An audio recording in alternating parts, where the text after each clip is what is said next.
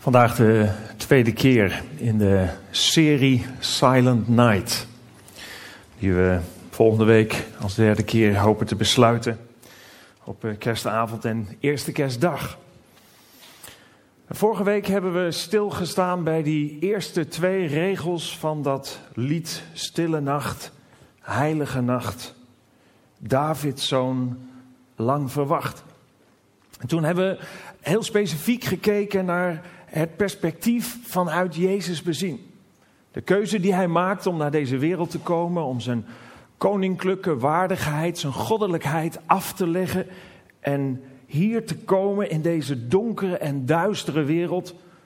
Dat liedje en de omstandigheden rond kerst doen misschien romantisch aan, maar zoveel romantiek was er op dat moment niet. Hij verliet de hemel en kwam naar deze donkere aarde. En niet om het volk Israël te verlossen van het juk van de Romeinen, zoals heel veel mensen dachten dat die beloofde redder en verlosser zou komen doen. Maar hij kwam om relatieherstel te brengen, om de mogelijkheid te geven dat God en de mens opnieuw met elkaar in relatie konden komen. En hij betaalde daarvoor met zijn eigen leven, voor de zonde van de mensen, van ons mensen. En het vervolg van het lied geeft aan dat Jezus heel veel mensen zou gaan vrijmaken en heeft vrijgemaakt al, als het lied zegt, die miljoenen eens zalige zal.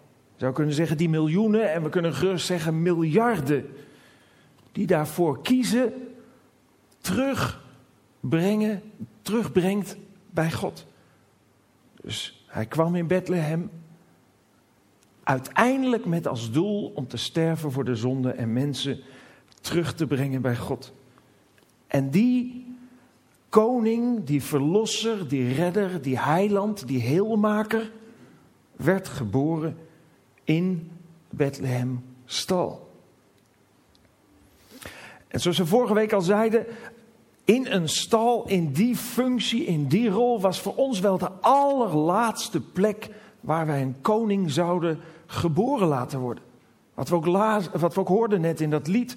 Een, een, een vreemde manier om, om de redding van de wereld op deze manier gestalte te geven. Maar God zegt in de Bijbel: Jullie plannen zijn niet de mijne. Ik ga andere wegen dan jullie. Zoals de hemel uitreikt boven de aarde, zo ook gaan mijn wegen jullie wegen te boven.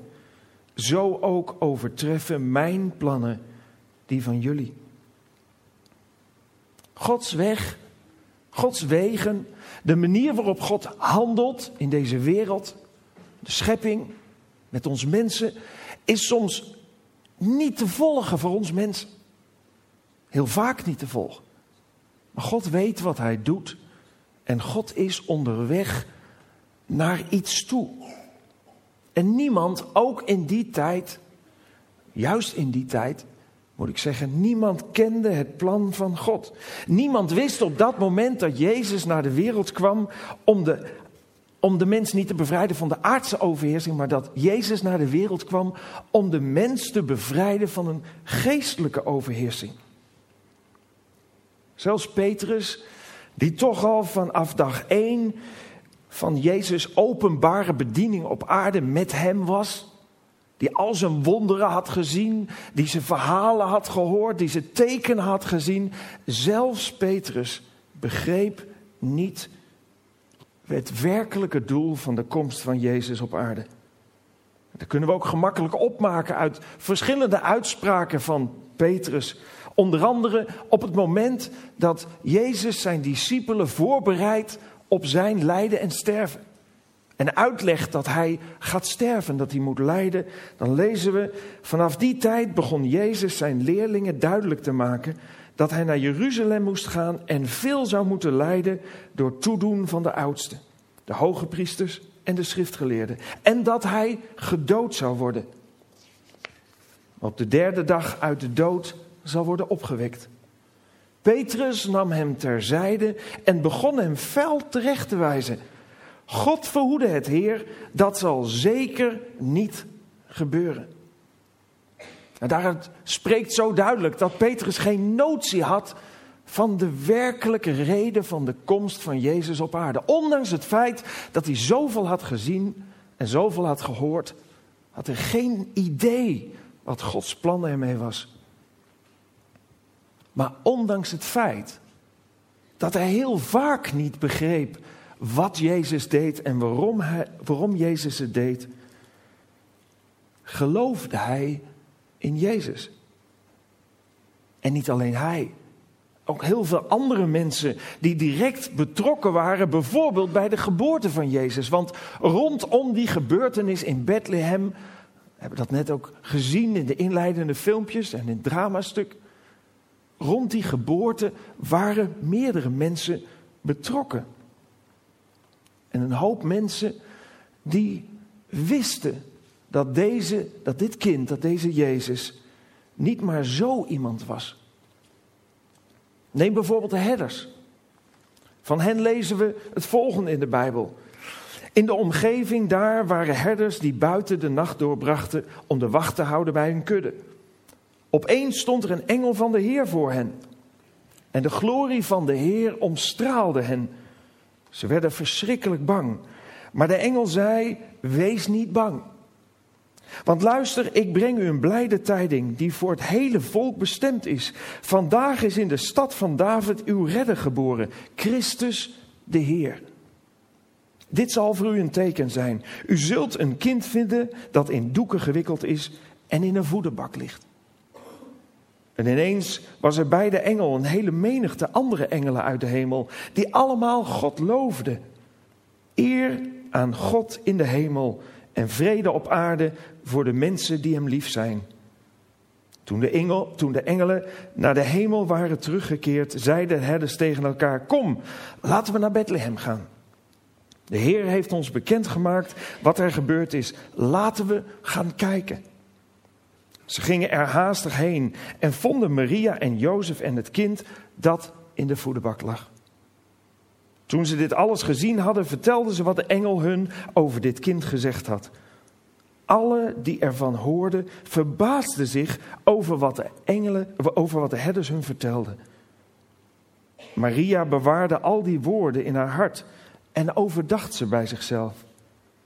Herders gingen terug en prezen en loofden God om alles wat ze gehoord en gezien hadden. Alles was zoals het hun gezegd was. Deze herders, die ergens in de nacht overvallen werden, voor hun idee iets bijzonders kregen, zij geloofden in hetgeen hen door de engel was gezegd, was geopenbaard. En ze, ze handelden daarna en eerden Jezus. En ze waren niet de enigen die betrokken waren. Er waren ook nog wijzen die uit een ver land de stal aandelen, die een enorme reis achter de rug hadden. En van hen lezen we, toen Jezus geboren was in Bethlehem in Judea onder de regering van koning Herodes, kwamen er wijzen uit het oosten in Jeruzalem aan. Zij vroegen, waar kunnen wij de pasgeboren koning van de Joden vinden? Want wij hebben zijn ster zien opgaan en zijn gekomen om hem te aanbidden. Toen koning Herodes hiervan hoorde, schrok hij zeer en met hem heel Jeruzalem. Hij riep alle opperpriesters en schriftgeleerden van het volk bijeen en wilde van hen weten waar de Christus geboren zou worden. In Bethlehem, in Judea, antwoordden ze, want de profeet heeft geschreven, en u, Bethlehem in het land van Juda, u bent zeker niet de minste onder de grote van Juda, want een groot man zult u voortbrengen en herders, een herder van mijn volk, van mijn volk Israël. Vervolgens riep Herodes de wijze in stilte bij zich en vroeg hun nauwkeurig naar de tijd waarop de ster verschenen was. Daarop zei hij hun naar Bethlehem te gaan en daar een zorgvuldig onderzoek in te stellen naar het kind. En zei hij: Kom het me vertellen als u het kind gevonden hebt, want ik wil hem ook gaan aanbidden. Mm Na dit onderhoud met de koning ging ze op weg. En nu ging de ster die ze hadden zien staan voor hen uit tot boven de plek waar het kind was. Daar bleef zij staan. Toen ze dat zagen, waren ze bijzonder verheugd. Ze gingen het huis binnen en zagen het kind met zijn moeder Maria. En ze wierpen zich voor hem in aanbidding neer. Ze openden hun kistjes met geschenken en boden hem goud, wierook en mirre aan. En in een droom kregen ze de waarschuwing niet meer naar Herodes te gaan. Daarom keerden ze langs een andere weg naar hun land terug. Ook mensen die betrokken waren bij deze bijzondere gebeurtenis in Bethlehem. Wijzen uit het oosten, die op een, of andere manier op de hoogte waren van het feit dat hier een gebeurtenis stond, stond, zou gaan plaatsvinden, dat ze die ster achterna moesten gaan. En ze deden het. En uiteindelijk, in tegenstelling tot Herodes, want die geloofde alleen maar in zichzelf, in tegenstelling tot Herodes, geloofden zij dat wat hen geopenbaard was. Ze handelden daarna en eerden Jezus. En nog dichter betrokken bij de geboorte van Jezus was natuurlijk Jozef. Ook Jozef kreeg een openbaring van God. Ook dat kunnen we lezen in de Bijbel. Waar staat de herkomst van Jezus Christus was deze. Zijn moeder Maria was verloofd met Jozef. En voordat ze bij elkaar gingen wonen, bleek zij zwanger te zijn van de Heilige Geest. Jozef, haar man, was een rechtvaardige. Omdat hij haar niet in opspraak wilde brengen, kwam hij op de gedachte om in stilte van haar te scheiden. Terwijl hij dit overwoog, verscheen hem in een droom een engel van de Heer, die zei: Jozef zoon van David, wees niet bang uw vrouw Maria bij u te nemen. Want wat bij haar tot leven is gewekt, is van de Heilige Geest. Ze zal een zoon krijgen en u moet hem de naam Jezus geven, want hij is degene die zijn volk zal redden uit hun zonde. Dit alles is gebeurd opdat vervuld zou worden wat door de Heer bij monden van de profeet gezegd is. Zie, de maagd zal zwanger worden en een zoon baren. En ze zullen hem de naam Immanuel geven, wat betekent God met ons. Toen Jozef uit zijn slaap wakker werd, deed hij zoals de engel van de Heer hem had opgedragen. Hij nam zijn vrouw bij zich en hij had geen gemeenschap met haar voordat, hij een zoon, voordat zij een zoon baarde. Hij gaf hem de naam Jezus. Ook bij Jozef zie je, net als bij de herders en net als bij de wijzen, Jozef geloofde in wat hem geopenbaard was. En hij handelde daarna en eerde Jezus. En het langst en het meest intensief betrokken bij de geboorte van Jezus, de redder van de wereld, was natuurlijk Maria. En wat moet het een impact hebben gehad op het leven van deze jonge vrouw? Om de redder van de wereld op aarde te laten komen door haar heen. En het lied wat we nu gaan zingen, Mary Did You Know, zegt iets over die enorme grootheid. En die gebeurtenis die door haar plaatsvond. En de impact die het moet hebben gehad op haar leven.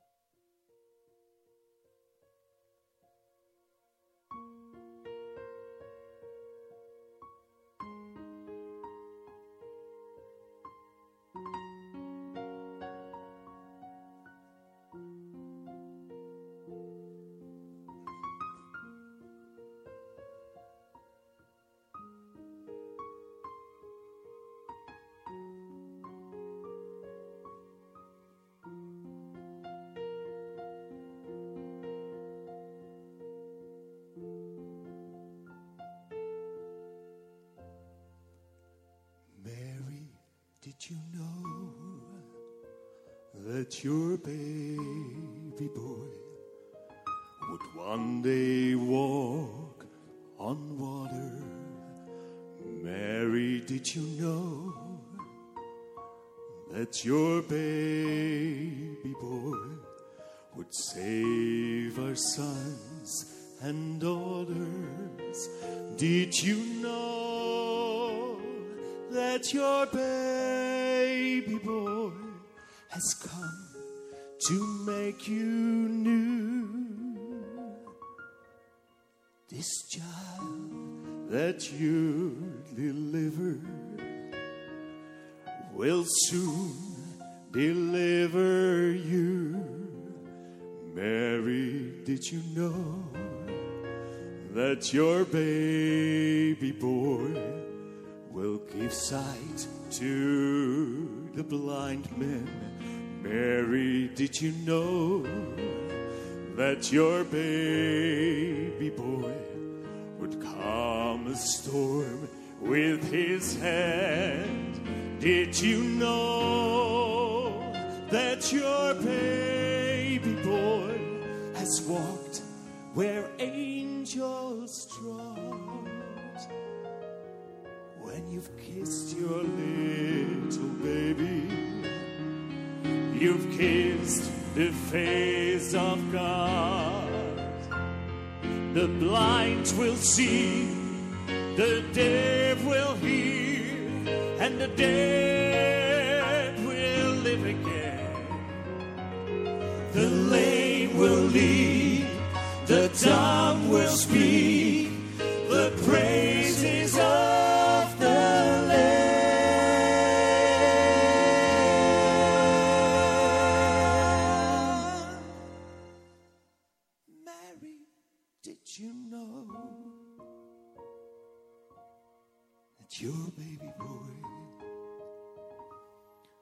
is Lord of all creation? Mary, did you know that your baby boy will one day rule the nation? Did you know that your baby boy was heaven's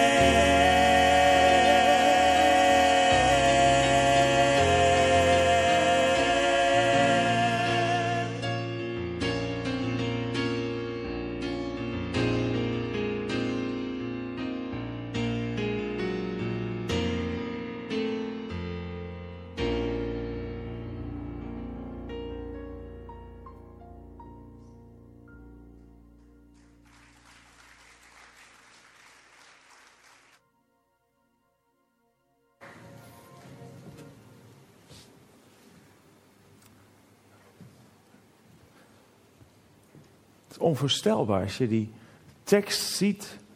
En dat wat er met Maria stond te gebeuren.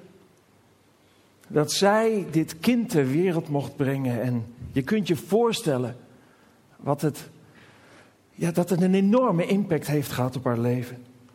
En dat begon op het moment dat de engel bij haar kwam. En we lezen in de Bijbel, in de zesde maand nu werd de engel Gabriel van God gezonden naar een stad in Galilea, genaamd Nazareth, tot een maagd die ondertrouwd was met een man genaamd Jozef, uit het huis van David. En de naam der maagd was Maria.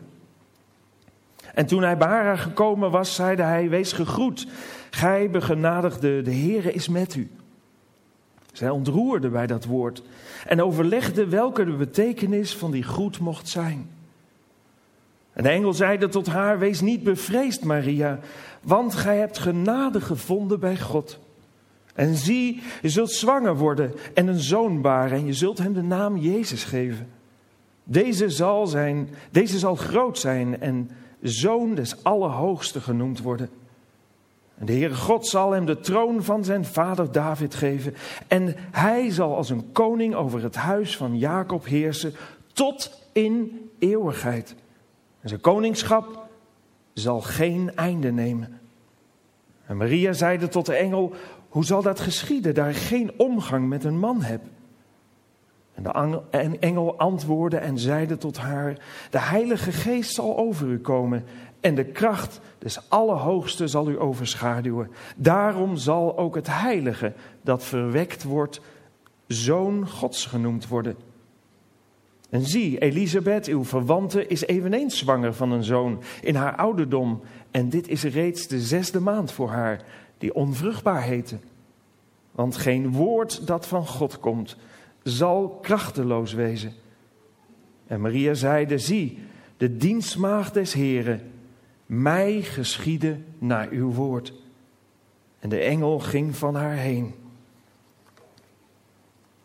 Maria, die deze openbaring van de engel kreeg, geloofde wat de engel zei. En ook zij handelde daarna en eerde Jezus. En zo zien we de, de herders, de wijzen, Jozef, Maria, allemaal die op een bijzondere manier een openbaring kregen. De herders die een engel zagen en een groep engelen die zongen. De wijzen uit het oosten die een ster nagingen. Jozef die in zijn droom werd toegesproken en Maria die een engel te zien kreeg. Je ziet dat ze ernaar handelde en Jezus eerde. En misschien zit je hier en denk je bij jezelf: ja, als ik zo'n wonder zou meemaken, of zoiets bijzonders zou zien, ja, dan zou ik ook geloven. Die openbaringen, die bijzondere dingen die er gebeurden, ja, dat zou voor mij ook wel een reden zijn om God te eren of te geloven of na te volgen. Maar het waren niet de openbaringen van God die hen overtuigden. Het zijn niet in eerste instantie de wonderen of de dromen die hen aanzetten tot handelen en hen brachten tot het eren van Jezus. Voorafgaande aan dit alles was hun ontzag voor God de reden voor hun ontvankelijkheid voor deze dingen die God hen liet zien. Heel vaak denken we, als ik maar een wonder zou zien, of als ik God maar zou zien, of als ik Jezus maar zou zien, of als er maar een, een bijzonder gebeurtenis zou zijn, dan zou ik wel geloven, of dan zou mijn geloof wel groter worden, of dan zou ik minder moeite hebben om te twijfelen, of minder moeite hebben om God gehoorzamen. Maar dat is niet waar. Het gaat niet om die openbaring, want het begint met het gezag, met het ontzag voor God. In de Bijbel lezen we de grondslag van de wijsheid is ontzag voor de Heer. Iedereen die daarna handelt, krijgt inzicht. Dus vanuit dat ontzag voor God krijg je wijsheid en inzicht. Andere tekst uit Spreuken zegt: Eerbiedig ontzag voor de Heer houdt in dat u het verkeerde, de trots, de hoogmoed en de goddeloosheid haat.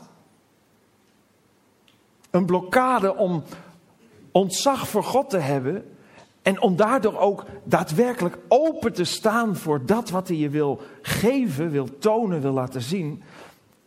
Dat zijn dingen als trots en hoogmoed. Ik heb God niet nodig. Ik kan het allemaal zelf wel. Ik hoef die regeltjes van hem niet. Ik hoef die richting niet. Ik kan mijn eigen boontjes wel doppen. Een andere, sprek een andere tekst uit Spreuken zegt: Ontzag voor de Heer is een bron van leven. Daar begint het allemaal mee. Het redt je uit de netten van de dood. Heel veel mensen, heel veel mensen in de tijd van Jezus hebben wonderen gezien. Hebben tekenen gezien. Hebben doden zien opstaan. Hebben verlamden genezen zien worden. Hebben blinden gezien die weer konden zien. Ze hebben het allemaal meegemaakt, maar denk je dat ze toen allemaal geloofden of waarde hechten aan Jezus en wat hij zei? Helemaal niet. Uiteindelijk werd Jezus vermoord. Ook door de mensen die het allemaal gezien hebben.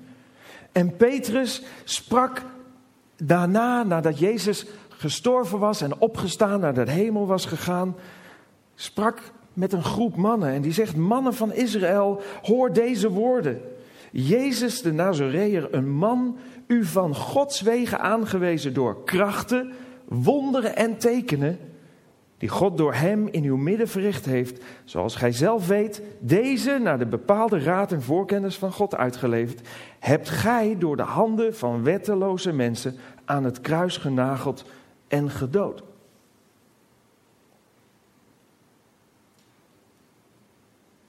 Er is maar één ding belangrijk in je zoektocht naar God. Er is maar één ding belangrijk voor geestelijke groei. Om dichter bij God te komen. Om daadwerkelijk in je leven te ervaren wat God je wil geven en wat hij wil doen.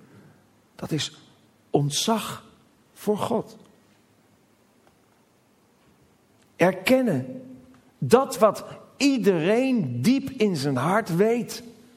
Namelijk dat God bestaat en dat hij groter is, veel groter is dan wij zijn.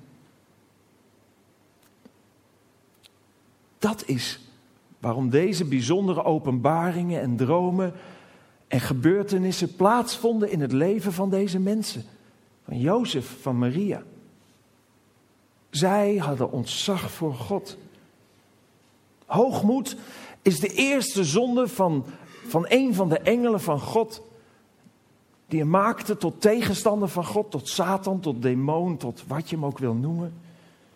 Hoogmoed is een blokkade om God te leren kennen. Hoogmoed is een blokkade om te groeien. Altijd maar, dat kunnen we zo makkelijk doen, God op de beklaagde bank zetten. En we zeggen rustig, als ik God was, dan alsof we God van advies zouden kunnen dienen. En alsof wij werkelijk iets zouden kunnen doen waartoe God niet in staat is of wat God niet te binnen zou schieten. Als we God op de beklaagde bank zetten, waarvoor dan ook, snijden we de weg naar Hem toe af. Laat je niet verleiden door het kwaad om hoogmoedig te zijn, om te zeggen: Ik heb niemand nodig. Ik bepaal zelf wel wat ik doe.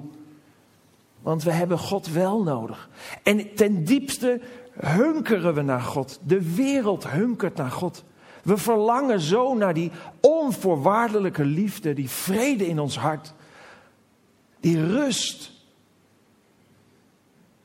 Ten diepste verlangen we zo intens naar de relatie met God. Maar laten we ons zo gemakkelijk verleiden om God ergens daar te plaatsen, beneden ons of hooguit naast ons als het ons uitkomt. Nogmaals, erken wat je diep in je hart weet, dat God bestaat en veel groter is dan wij. Erken Hem als de schepper van hemel en aarde. Als degene die jou en mij gemaakt heeft. En weet, weet dat God van je houdt. En dat God zo'n intens verlangen heeft om de relatie tussen Hem en ons, die kapot is gegaan door de zonde, om die relatie te herstellen, heel te maken. Daarom stuurde Hij Jezus naar deze aarde. Want het gaat niet om Bethlehem, uiteindelijk gaat het om Gogolta, bij Jeruzalem. Daar waar Jezus Christus stierf van het kruis. Om ons zondige mensen door zijn lijden en sterven te verbinden met God. En ons terug te brengen daar waar ons hart naar verlangt. Naar die onvoorwaardelijke liefde, naar leven, naar perspectief over de grens van de dood heen. Naar de tijd die God beloofd heeft. En volgende week zullen we verder gaan. En zullen we ook horen hoe hij die weg heeft vrijgemaakt. En wat het van ons vraagt om God te vinden. Het begint met ontzag. Maar het gaat verder. Om te komen bij niet het kindje Jezus, maar bij de opgestane Heer. Amen.